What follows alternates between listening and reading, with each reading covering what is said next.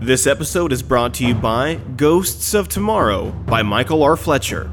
The children are the future, and someone is turning them into highly trained killing machines. From the author of the critically acclaimed Manifest Delusion series comes a bleak and disturbing glimpse of the near future. A violent and heart pounding cyberpunk thriller that delves deep into the human psyche. Read the novel Fantasy Book Review calls gritty, brutal, and amazingly well written. Ghosts of Tomorrow by Michael R. Fletcher.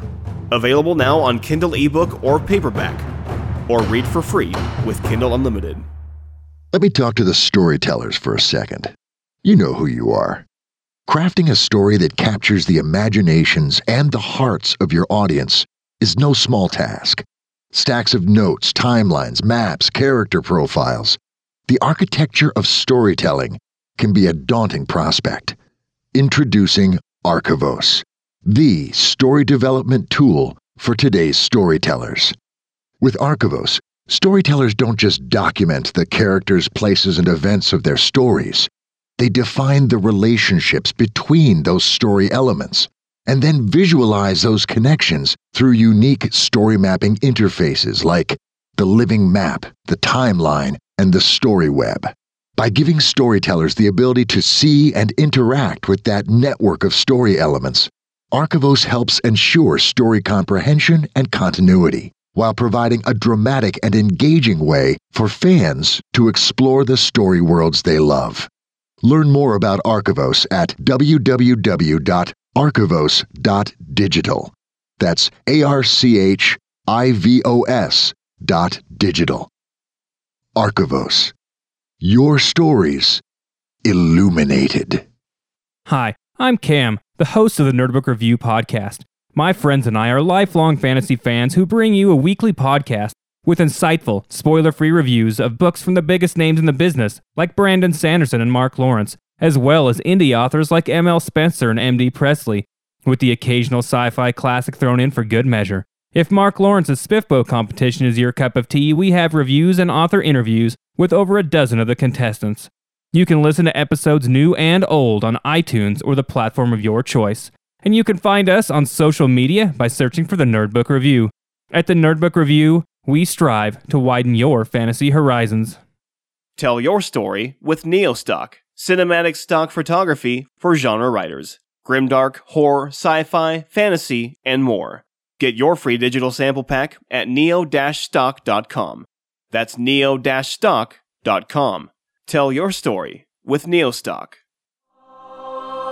This episode is sponsored by Coven Queen by Jeramy Goble. In the cursed country of Akorilan, monarchs are bred to die, and Julara's turn draws near. Fueled by wine and rage, she lives in the shadows of the malignant entity's death pact.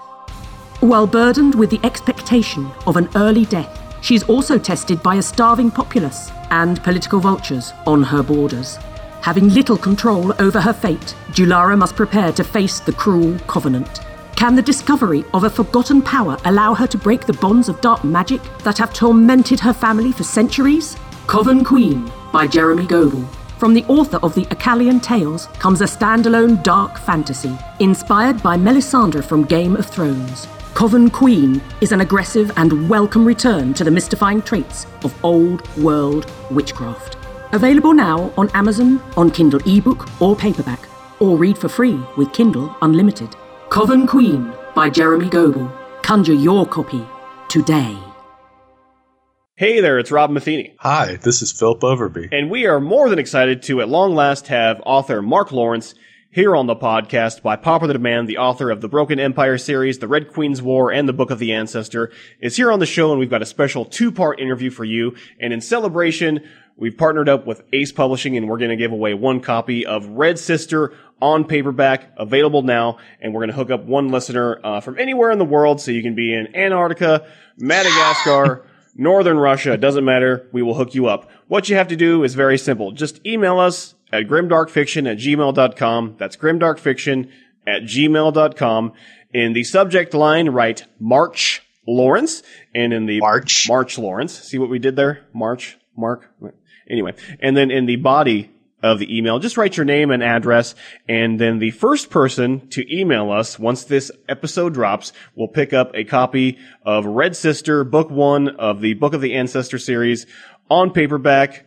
All you have to do is email us and you could win a copy. If you don't win, we're going to give away one more copy on part two of our interview, which should be coming out in just about a week or two. So just subscribe to the Grim Tidings podcast on iTunes. That way you'll know when a new episode drops and you too could win a copy of Red Sister. But anyway, thanks to Mark, thanks to Ace Publishing, and best of luck to all who enter.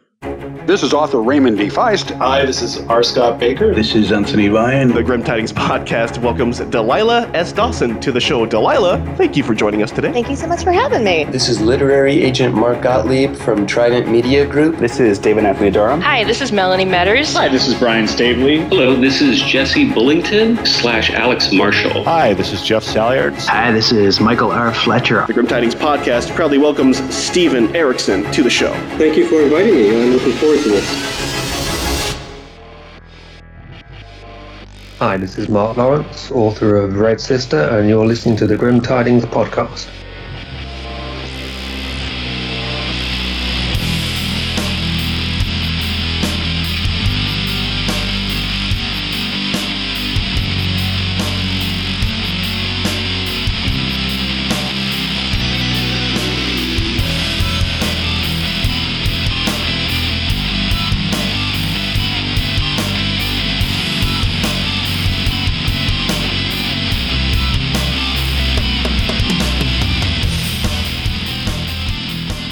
It's the Grim Tidings Podcast. I'm Rob Matheny. And I'm Philip Overby. Today's guest is unmistakably one of the most prominent voices in the grimdark subgenre and fantasy fiction as a whole. He broke onto the scene in 2011 with his grimdark epic fantasy debut, Prince of Thorns, book one of the Broken Empire trilogy, a book that went on to receive both reader and critical acclaim, not only became the best-selling book of the year, but has since gone on to sell more than half a million copies worldwide. Each following volume in the trilogy, King of Thorns and Emperor of Thorns continue to blow readers away, culminating in a Gemmell Legend Award in 2014 and an R Fantasy Stabby Award for Best Novel. His follow-up series, The Red Queen's War, continued to cement our guest's impact on the fantasy genre as a whole. The Prince of Fools, The Liar's Key, and The Wheel of Osheim presented readers with a new character arc set in the same story universe, garnering continued praise from readers and critics alike. His latest series presents a new story universe and a new set of characters. Red Sister dropped this past April, kicking off the first installment in the Book of the Ancestor series, with the follow-up Grey Sister due out in April of this year. To date, his books have sold over 1 million copies and have been published in 20 languages. He's also a proponent for self-published authors and bloggers, helping coordinate the annual self-published fantasy blog off, or SPFBO, helping to connect readers with the very best in self-published fantasy fiction. He's a proud husband and father of four. Between writing and caring for his disabled daughter, he spends his time playing computer games, brewing beer, and avoiding DIY. Skyping in from Bristol, UK, the Grim Tidings podcast proudly welcomes international best-selling author Mark Lawrence to the show. Mark, thank you so much for joining us today. Thank you for having me. Papa Mark, that's what we've referred to you before on the show. We probably referenced you probably 50 to 100 times on the show. There's no doubt you are the loudest voice in Grimdark, I'd say, at this point. Uh, so no doubt we're honored to have you on the show today. Man, you've got a lot going on. It took me quite a while to put your introduction together. Mark, you've graciously taken the time uh, out of your day, and we hope not only to introduce you to new readers, but answer some of the questions your fans and listeners have wanted to know about. You're such a prominent voice online and you've blogged extensively over the years and done multiple print and blog interviews and I'm sure whatever ground that we cover today. Folks can be sure to drop by your blog or they can visit your official fan site, thatthornguy.com for tons more. And of course, listeners can be sure to check out the show notes for these episodes for copious links about everything we're going to talk about today. First and foremost, Mark, thank you for gracing us on the Grim Tidings podcast. It's your kind of podcast debut. That's very cool of you. But I wanted to ask you kind of what made you decide to give podcasting a try? Well, I always claim when people invite me on podcasts that I, I have a phone phobia, and it's it's true. I, am not a phone guy. I um, have never phoned up a friend for a chat. I'll phone up a friend if I need to talk to them about something, but I, I just I like to see people and it just sort of built up and built up that I would just turn down all these these podcasts um, uh, requests, and um, then last November uh, the the house got burgled, um, and um, the the burglar stole a, a, bunch of very expensive um, equipment that my disabled daughter needs.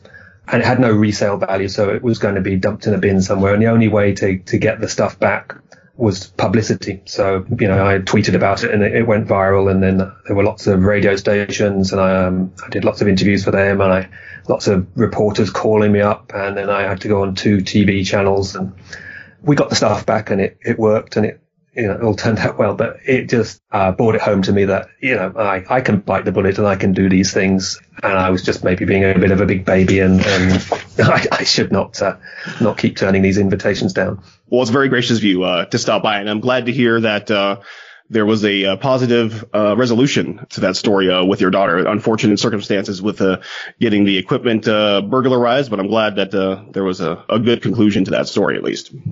Yeah, it's um, it was nice to have it back. It would have taken a lot of money, and also there were things coded onto it that, that couldn't really be replaced in a hurry. So Good stuff. Yeah, the uh, Grimdark community and the fantasy community as a whole, yeah, that thing went viral, and I was glad to see everybody kind of uh, getting around and rallying behind you and uh, uh, Celyn. So uh, that's good stuff. I think during our conversation today, we're going to cover uh, definitely some high points. We're going to talk about the legacy of the Broken Empire series, along with the Red Queen's War. We're going to talk about your new series.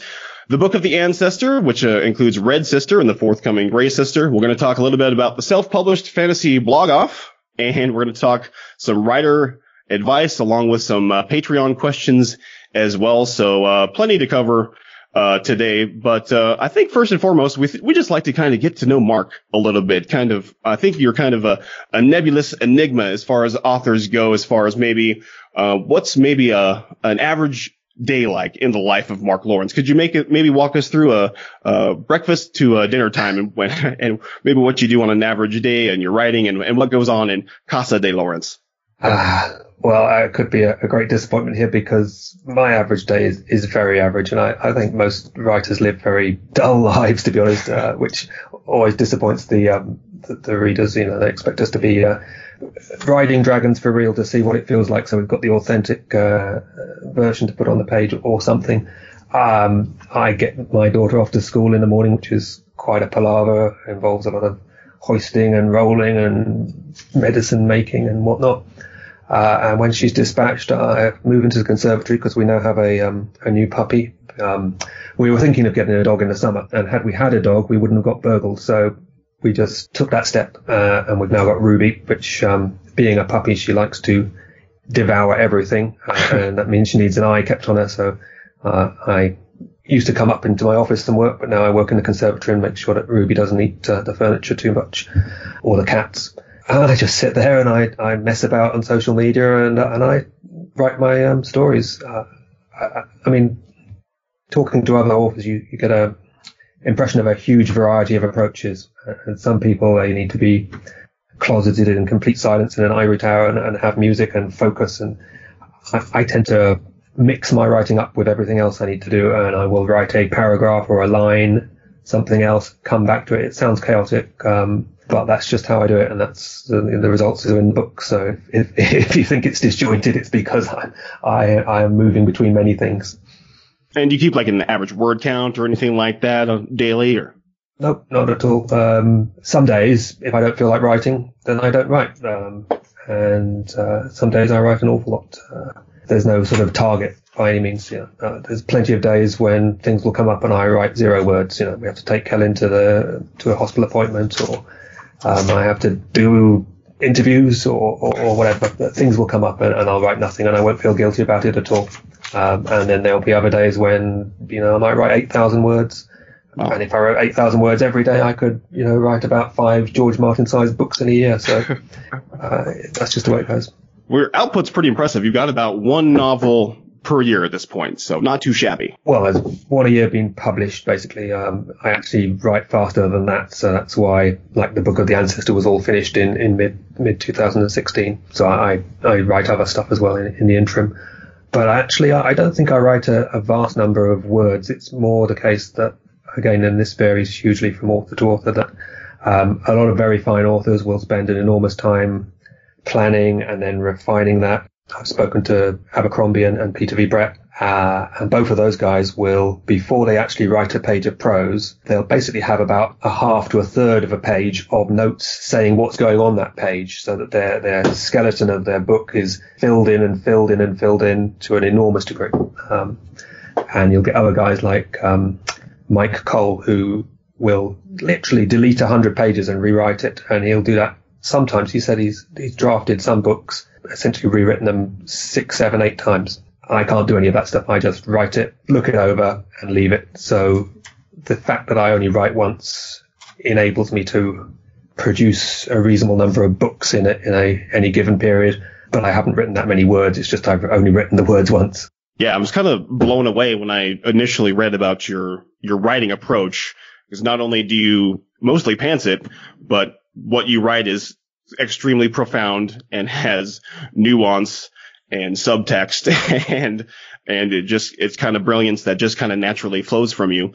And uh, i think the legacy of Jorg and the broken empire speaks for it. I mean 500000 copies of The Prince of Thorns was sold, multiple printings, a Gemmell Legend Award for Emperor, an R Fantasy Stabby Award, along with multiple Goodreads Best of nominations. No doubt The Broken Empire is a worldwide international fantasy phenomenon.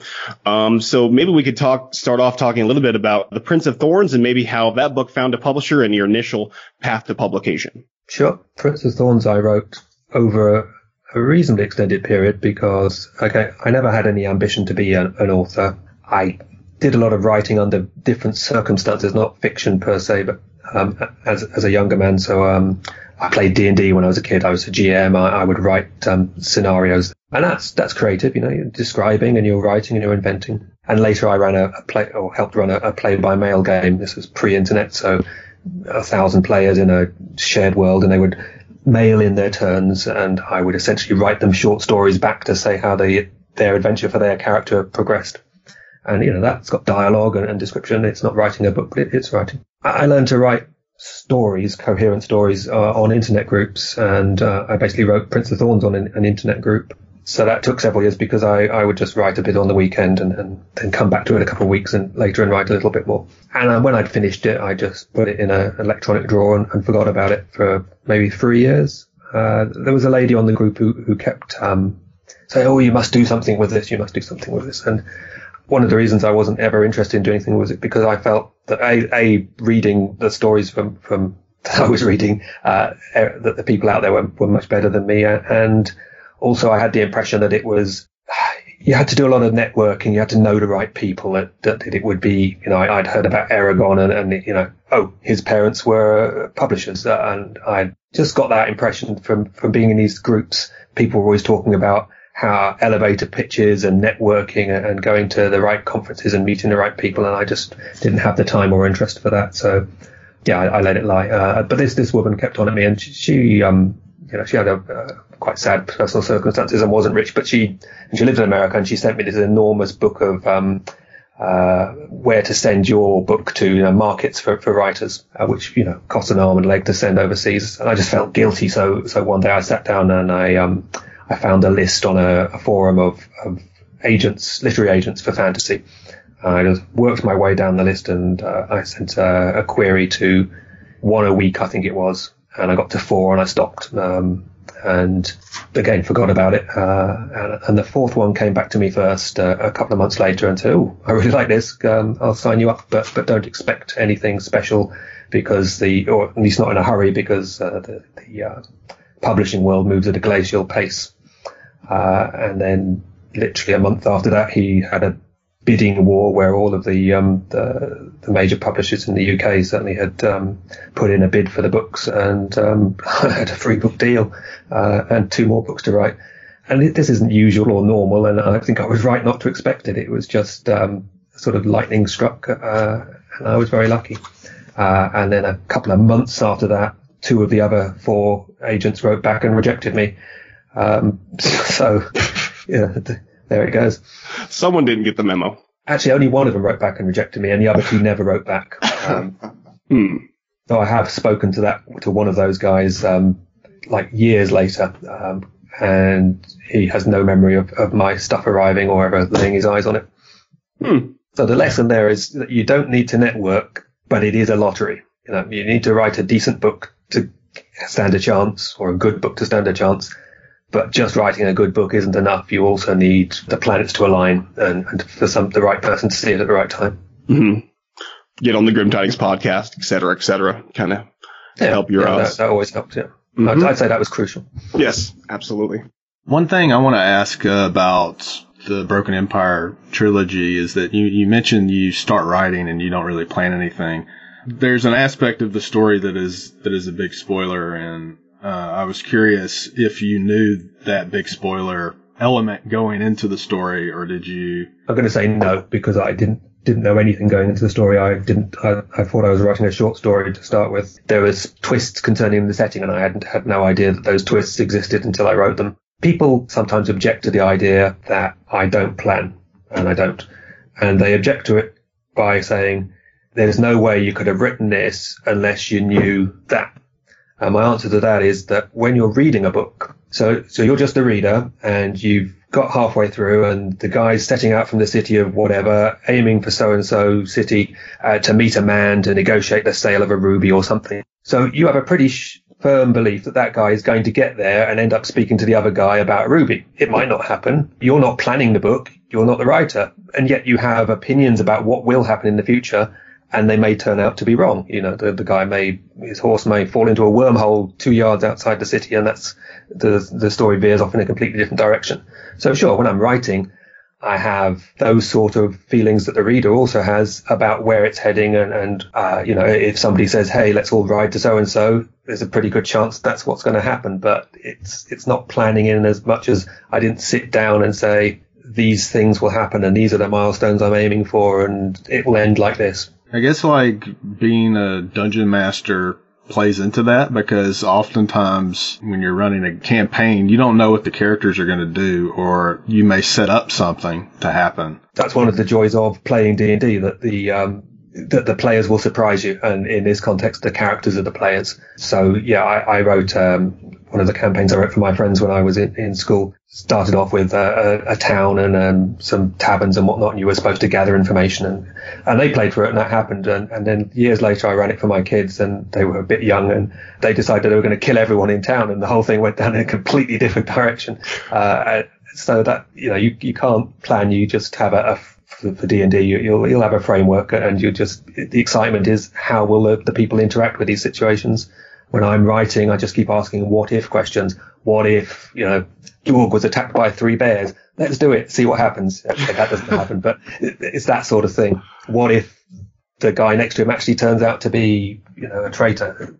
Does that writing style continue with all your books since then? Uh, it continued up to the, the Wheel of Osheim, the, the Liar's Key. I was about halfway through that and it just started to get away from me and I was stuck. It was one of my longest books and the reason is it was because I was just, I didn't know where it was going. And, and previously all the books had just got where they were going by themselves. Uh, and this one was just sort of getting away from me and, and I sort of managed to rein it in and, and came to hopefully a, a, satisfying conclusion. But then for the Wheel of Osheim, I said, well, I don't really want that to happen again, especially not at the last book. And if I let it get away from me, then maybe I'll start to butt up against deadlines closer than I want to. And I never come anywhere near deadlines, so mm. I don't like to write under, under pressure.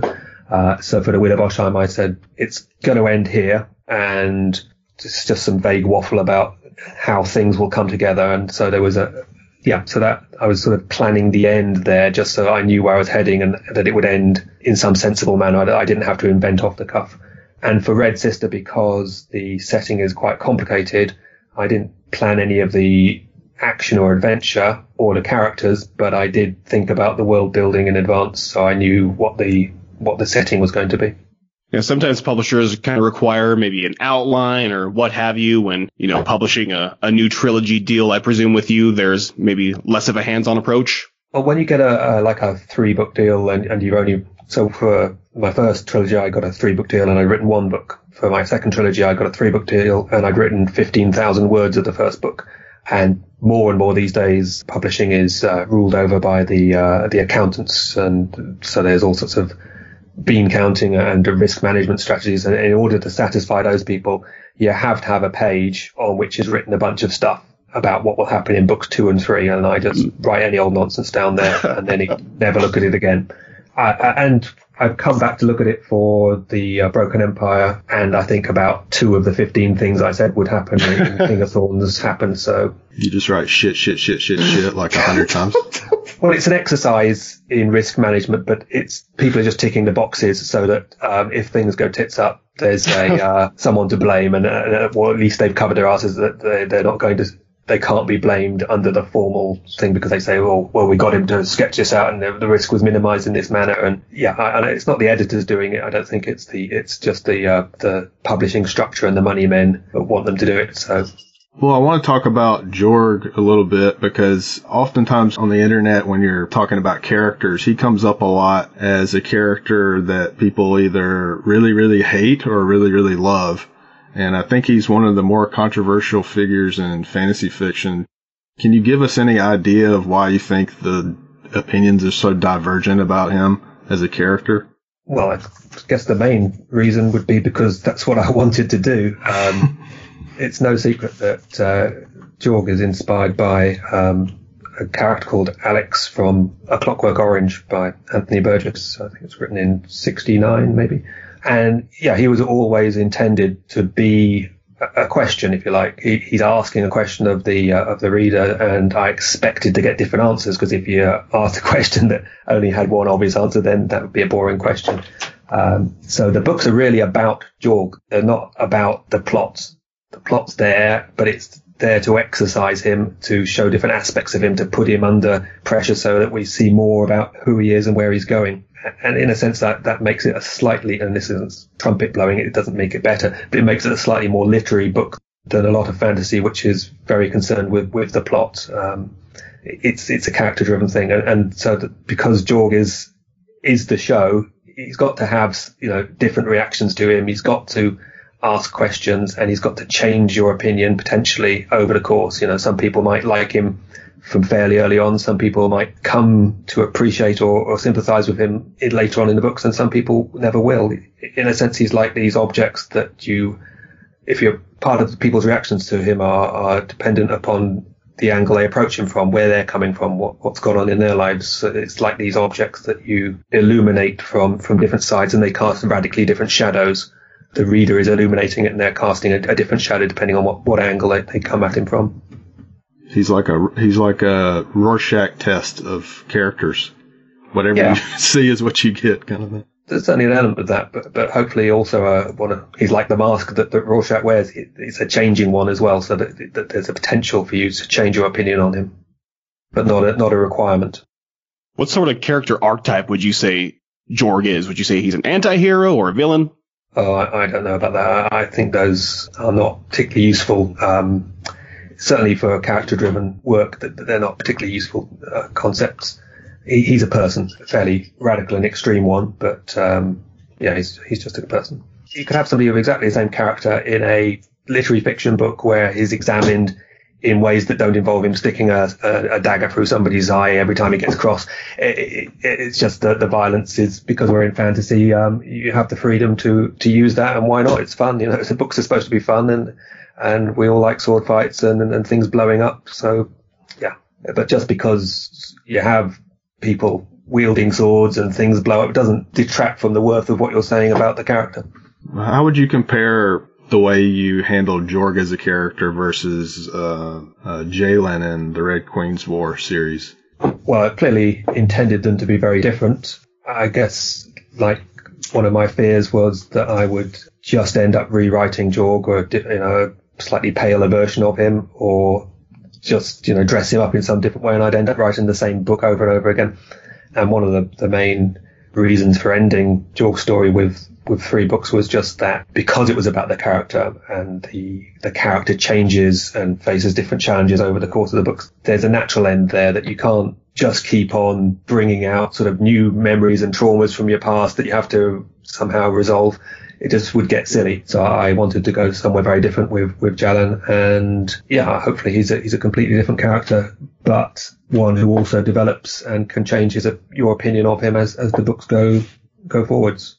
Yeah, no doubt the Red Queen's War is a strong sophomore effort for a fantasy series uh, that any author, I think, can expect to write. It received uh, reader praise and various accolades, including a Gemmell Award.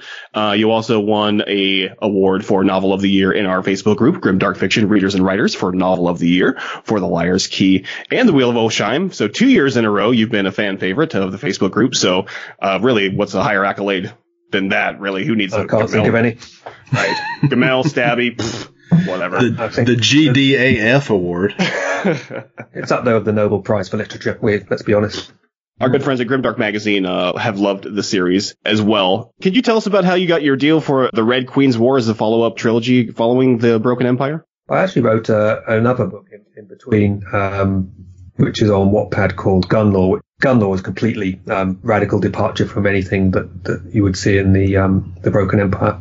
But my agent convinced me that what publishers and readers want is more of the same. And I was was far from convinced, but prepared to move in that direction. So I set it in the same universe, same locale, and at the very similar time, so that the, the time overlaps.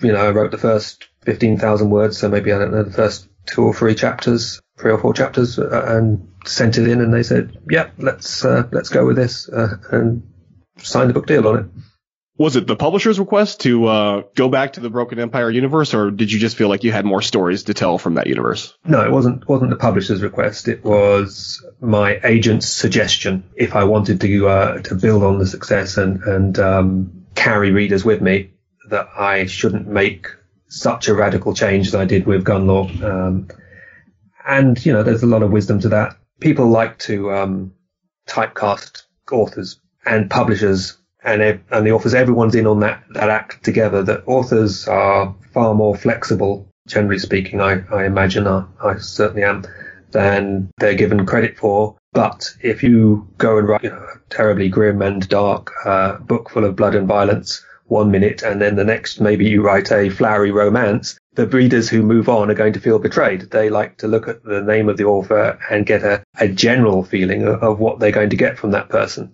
And so it is wise to give them that to a degree. And what I've done is with each trilogy I've written, I've sort of moved around, uh, not because I want to get away from the first one, just because I get bored and I, I like to write new things and I like to have new challenges. So I, I certainly don't want to keep on writing the, the same thing over and over again. But I have recognized that you need to do it in modest steps. So there's um, a very different character to, not very different, there's a significantly different character to the Red Queen's War in that there is far more humor and that the main character, instead of being uh, highly fearless, is, is an enormous coward. Uh, has very different life goals from, from Jorg. And then you move on to my next trilogy, and that again is a step away from the Red Queen's War. So they're just like my natural instinct to to write lots of different chaotic stories in, in all over the map, just being restrained by commercial necessity and uh, the sensible desire not to do too many sudden U-turns and right-handed turns on the reader to just let them know that what they're going to get isn't going to be the same thing, but there are going to be many similar elements that, that will keep them happy. And with the continued guidance of superstar agent Ian Drury, I'm sure that he will not lead you astray in your publishing quests. He's got great instincts. Absolutely. I think he was very spot on with the uh, second trilogy there and then continuing on to uh, the Book of the Ancestor. Did you have an initial goal when you set out to write the Red Queen's War? Was there anything specific that you wanted to do, like continue to talk about characters or just continue to explore the world? Or was there anything at the forefront when you, when you set out to, to write Jalan and, and that story? Uh, I don't think so, really. I think the Broken Empire uh, story is very um, focused and intense and okay there's humor in it but basically it's pretty serious um, that's you know that that's an element of me I, I like writing it but but I it's not everything I, I also like having a laugh and, and I just want wanted to let rip and make some of these things funny. That there were many opportunities where in um, the Broken Empire you could do something silly, but it would have slightly betrayed the feel and the aesthetic of the thing. So to have Jalan walking some of the same territory and, and, facing similar challenges, but to react to them in very different ways and to, to tie himself rather than be the consummate uh, innovator um,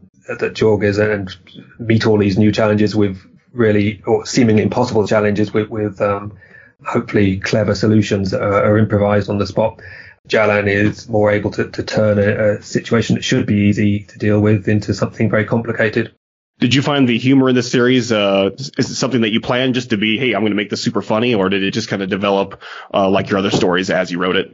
I think if you try to be funny, then it it's sort of doomed to disaster. Um, like Philip. I, I think I, okay. yeah, like I, me. I just didn't stop myself writing things that, that made me smile. But it was never, there's never any sort of jokes in there. There's never anything where if you don't laugh, the book will collapse on you. That's the that's when you take it a step too far. I feel that's when humor becomes, unless you're like Terry Pratchett and can pull it off all the time, it becomes very subjective, and you just have to be a, a comic genius to keep all of the people happy or enough people happy. Um, so uh, my thing is never tell a joke. Always have the situation be interesting um, in its own right, so that if the person who's reading it has no sense of humor or it just doesn't tickle them at all, that they'll still be interested because it's still a good story and it still matters and they still care about the characters. But also, there's the possibility that someone who shares my sense of humor will will see the comedy in it and, and you know burst out laughing on a bus somewhere. Yeah, I'm. Uh, I, I force a lot of my humor, so I'm not a good. my students often, I, you know, I teach in Japan, and I tell my students jokes all the time, and and they just sit there and stare at me, and then and then I always tell them, you know, I'm actually funny. You just don't realize how funny I am, and and then they just stare at me some more. Yeah. Yeah, I, I think the um the the reason for dry humor is it's, it's told by people. It's humor from people who are scared of of dying on stage, sort of thing. So if you if your humor is a, a very dry variety, then if people don't laugh, you can pretend it was never supposed to be funny in the first place. Yeah, that's what I do on a daily basis. It sounds like you put your put yourself out on the line a bit more. You're you're taking more risks because if you're actively telling a joke and someone doesn't laugh, then you got more opportunity to feel bad. Whereas if you just said something that they could have laughed at and then they don't, you just say, well, you know, it wasn't supposed to be funny. I wasn't making a joke. It was. Uh, uh, yeah, that's my life. um, let's talk about the new series, Book of the Ancestor. Um, Yay. Uh, w- one thing about uh, Red Sister when I first heard about it uh, was a lot of talk of ninja nuns. A lot of people were saying, oh, this book has ninja nuns. And that immediately piqued my interest. But as a writer, does sometimes people saying like, oh, that's the Ninja Nun book, does that affect you in any way? Or are you happy, like, however people get hooked into the book or whatever marketing uh, word of mouth uh, works to get people to read the book? Uh, is that is that good for you no matter what it is, or yeah, the, the phraseology I've seen, which is similar to yours, but uh, um, I've seen it quite a bit, is is gay murder nuns, which uh, works for me. Yeah, any condensing of an entire book into two or three words is bound to have the potential to sound or dismissive or to to overwrite great elements of nuance or, or whatever. So yeah, you, you can never sensibly complain about a description that, that occupies three words because all it can ever do is, is capture some element of the thing. And yeah, ninja nuns, gay murder nuns, that's sounds fine to me. You know, it's, it's a, a, good way of piquing someone's interest, and then um, hopefully they'll find that there's a bit more to it when they when they read it. Yeah, I think uh, Nona Nona Gray is a really intriguing character because she's very very young, and when she's uh, taken in and uh, trained to be an assassin. Uh, how do you think uh, there's a lot of death that's kind of around Nona early on? How do you think that shapes her as a character as you go through the story without spoilers? Well, I'm going to have to put in some small spoilers, but oh, okay. uh, I I think uh, one of the the key things about Nona is that actually she has a proclivity to violence and is far less affected by the deaths that she sees and causes. Not the deaths of her friends, but the, the deaths of, of um, other people around her. She's far less affected by these things than she feels she should be and, and spends a lot of the time trying to hide that aspect of her character because she thinks uh, it sets her further apart from uh, a world that she already has problems interacting with. So friendship's a key element of, of the story and Nona has difficulty making friends, and when she does make friends, then she becomes fantastically loyal to them.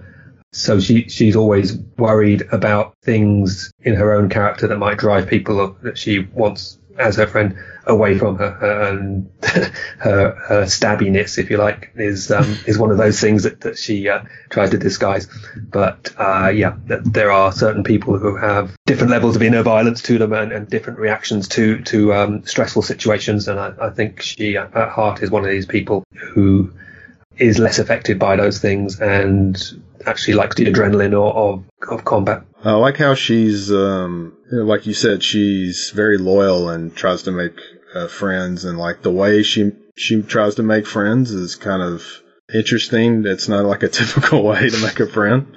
It basically so, declares it. yeah, you are my friend now. oh, okay. That's the one.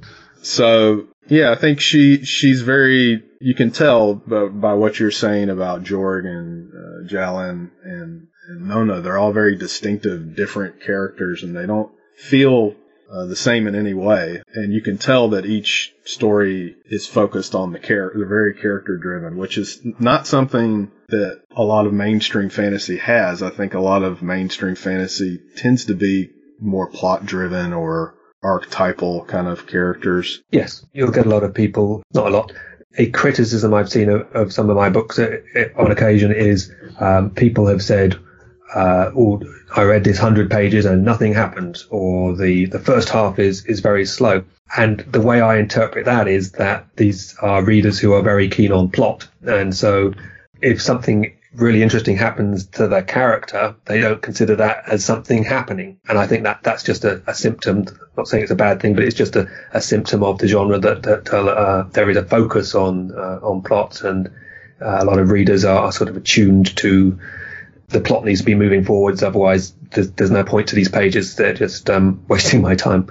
But by no means would I say that, that there aren't lots of character-driven books as well in, in fantasy. There, there are tons. You know, I'm certainly not the the, uh, the only person doing it by any means. It sounds like with each book and each series, you're continuing to evolve your writing style. And in Red Sister, you actually switch from your usual first-person POV to a third person. What made you decide to do that? Well, it, it's not like I've not done it before. The I Prince of Thorns was the third book that I, I wrote. The um, the two before the first one was was terrible, and, and the second one was okay, and is is on Wattpad if anyone wants to read it. Uh, but they were both third person, and the gun law book that I wrote in between Prince of in between Emperor of Thorns and Prince of Fools was also third person. So yeah, it's it just happens that the, the first two trilogies I wrote were that got published were, were um, in first person because there's only one point of view in Red Sister. The difference really is is because people often go to third person because they want to illuminate a large cast of characters. You know, like Game of Thrones, you, you have people dotted all over the map, and you need to, to move move around them. And third person is the the way to go there. With Red Sister, it's it's a fairly subtle effect, really, because you could just get a, a computer to go through and change all of the uh, the language and turn it into first person. There wouldn't be a huge uh, impact uh, what it allows you to do slightly, in my opinion, which may be wrong, is just pull the camera back a little bit from the character and become less claustrophobic inside their head. So in first person, you get a great immediacy and you live inside the, the character behind their eyes and you spend a lot of time with their thoughts. And in third person, and it's not necessary, but it just happens to be the way it, it seems to work, the way it lends itself. You pull back a bit and you spend less time in the person's head and you get a slightly better view of what's going on around them of the secondary characters. You know, people said in, in um, Broken Empire that you really don't see much character-wise of Jorg's companions. And, you know, it's true. It's partly because of him being very focused on his own goals and not caring about his companions that much. But it's, it's also just, um, that first person it can be a difficult way to, to, to show a large cast. But as I, even as I say that, I realize it, it's not not really true because Robin Hobb writes brilliant secondary characters uh, from a first person point of view. And for folks who wanted to maybe get to know more of the characters from the Broken Empire, they can pick up Road Brothers, short story collection of 14 stories featuring uh, characters from the Broken Empire. If they wanted to pick that up, that's available now on Amazon. I wanted to uh, ask you too. Um, the story for Red Sister was actually inspired by a piece of artwork uh, that was sent to you by your editor. My editor sent me a. I'd, I'd written a piece on well, it's actually to do with this this issue of gender of authors. I was saying, um, you know, if I was called um, instead of Mark, you just changed to Kate or Y, and I, had been Mary Lawrence um, what sort of cover would the publishers have given me? Would they have given me a um, a very different cover? Would they have tried to force me into to including romantic elements? And then what if I'd written if the book had been Princess of Thorns rather than Prince of Thorns? Mm-hmm. and my editor at Voyager, Jane Johnson, had seen this blog post and she sent me a piece of artwork that, that she felt would be a, a good thing to have had on the, the front of Princess of Thorns, which was this um, woman drawing a sword with a uh, a very sort of a weird ambiguous expression on her face but you know that she's bad news and you really want to start running about now and that's actually going to be the cover of the UK paperback version of Red Sister um, oh okay cool uh, and going forwards the, the, the artist who did that is going to um to do the hard covers for uh, Grey Sister and Holy Sister. There was a lot of discussion inside Voyager about the covers, and, and it resulted in this change, and sadly also a one month delay in the UK release of um, Grey Sister while these covers are being cooked up. But yeah, so that expression on on, on the face of the uh, the character in that, that piece of art encapsulated something that, that I wanted to, to have in. And it certainly wasn't like all of her. It's you know the, the, the aspect and importance of her friends, for example, is is not there, but the don't fuck with me is. Um, and yeah, time to be scared. Uh, you, maybe you won't get so much of that in in, um, in Red Sister, but as she grows up through the series, I think we, we see her sort of heading in that direction. What do you see when you look at my picture? Uh, fine, handsome man that uh, would make any woman happy. no ambiguous weirdness or anything. I wouldn't like to comment on that. oh, okay. So you've written all the books in the series for uh, the Book of the Ancestor? Yes, um, finished them in August 2016. So that's Red Sister, Gray Sister, Holy Sister. We've got uh, Gray Sister going to drop in April, and then I presume Holy Sister will be the following April 2019? Yeah. Okay. Oh, well, possibly, possibly like March or February. I think they're trying to concertina me in so they can get more books out. But, but yeah, definitely 2019. And so, uh, did you want to break away from the Broken Empire universe with the Red Sister? Were you ready just to to change things around? I- Ian didn't say, okay, more Broken Empire, or did he say, let's do something else? No, I, I mean, Ian tends to to advise after the fact. Like I, I that, that other book, and then then he then he reacted to to it.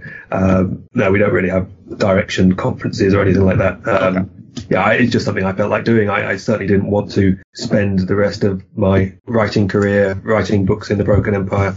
I wanted to have, um,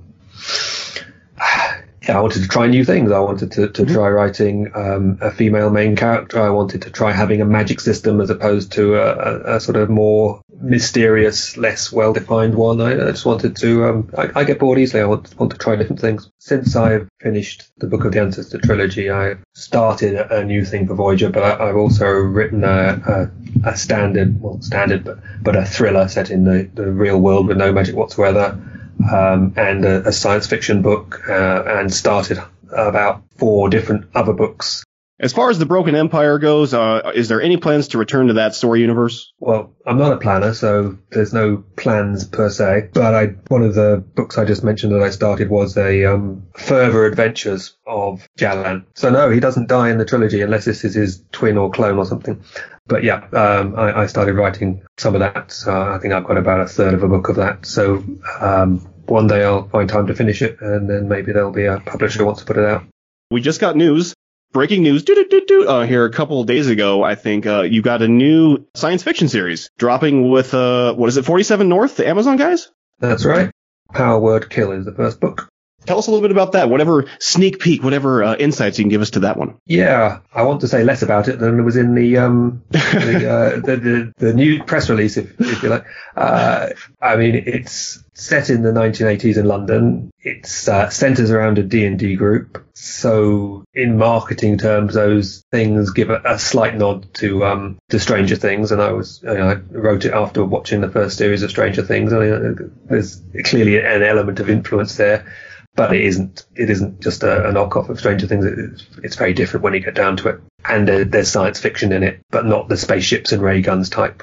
Oh. And has a sort of boy girl thing going on it too. So uh, I guess you could call that romance. Uh, I don't really think of it in terms of, of that. Uh, unfairly, I very unfairly, I, I, I still have this thing that when people say romance, I, I see bodices bursting and, and long flowing dresses and, and stately man house in the background. Uh, so yeah, yes, when you when you put a boy and a girl together and a relationship forms, then it's it's romance. But but um, I still don't really think of myself as having written a romance. It's a it's a science fiction uh, adventure set in 80s London with uh, a D and D group, which is where the title comes from. I don't know anything about uh, bodice ripping or anything, but I do know that power word kill is a ninth level wizard spell, so that's that's my knowledge I have. And I've never had a wizard in a D&D campaign get higher than first level. So magic I was just shooting magic missiles all the time. Because I always get killed. Yeah, magic missile is a fine spell. They're called magic users. You are only called a wizard if you get to 18th level or something. I don't know. Uh, but yes, it's um,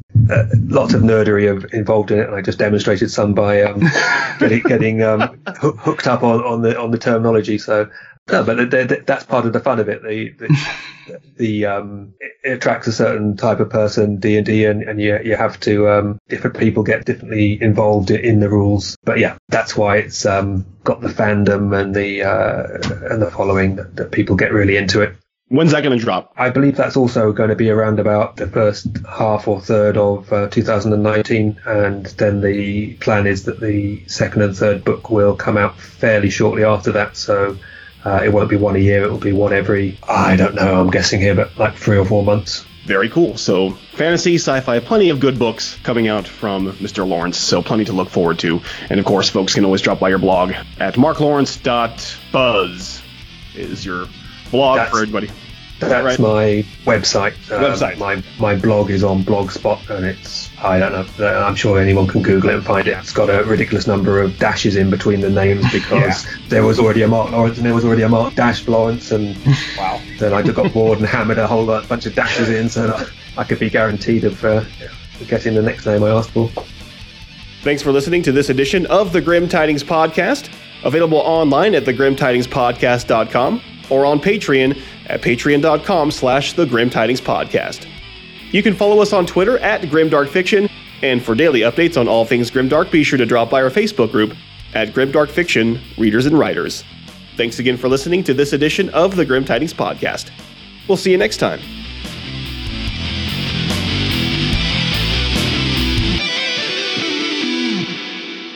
Finding the right photos for digital art is way more difficult than it should be. Neostock was developed as your one-stop solution for the best in stock photography.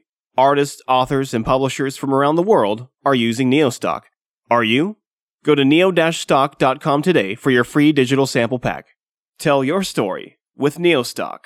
If you love the authors you've heard on the Grim Tidings podcast, then you'll love Grim Dark Magazine interviews, articles, reviews, and the premier magazine for grimdark fiction by authors such as Mark Lawrence, R. Scott Bakker, Deborah Wolf, and more. Get knee deep in grit. Log on to grimdarkmagazine.com.